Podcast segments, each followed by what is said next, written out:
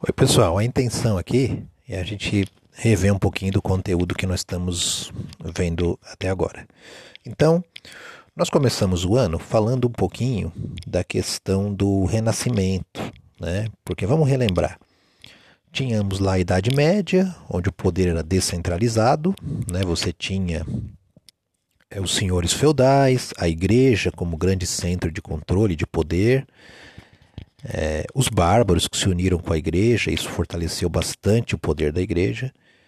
Mas depois, com o próprio desaparecimento dos reinos bárbaros, a Europa foi se descentralizando, sobraram os feudos, pequenos reinos, a igreja era a grande instituição da época, mas as coisas começaram a mudar.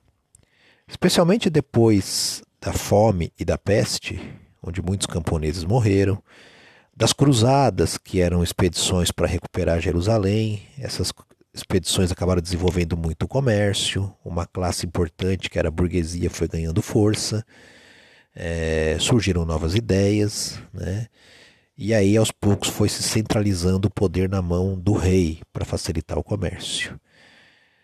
É, o período conhecido como Renascimento é um período em que o homem para de valorizar apenas as coisas da igreja e passa a valorizar também a si mesmo, é uma característica mais de humanismo, o homem como centro.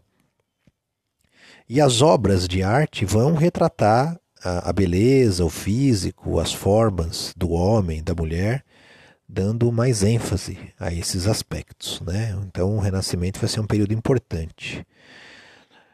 Com o tempo, o rei vai se tornando cada vez mais poderoso, já na Idade Moderna, aí depois do século XV, século XVI, né?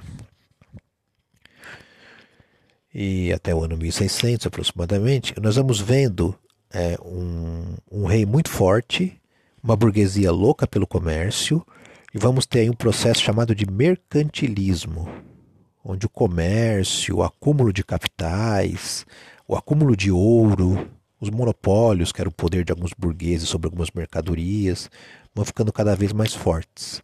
Esse comércio que incentiva, inclusive, o, as navegações, né? É, além disso, ocorre aí os choques de civilizações, de cultura, porque quando eles chegaram aqui no continente americano, aqui havia os índios, os povos pré-colombianos, e com o tempo vai se organizando aí o poder do rei cada vez mais forte.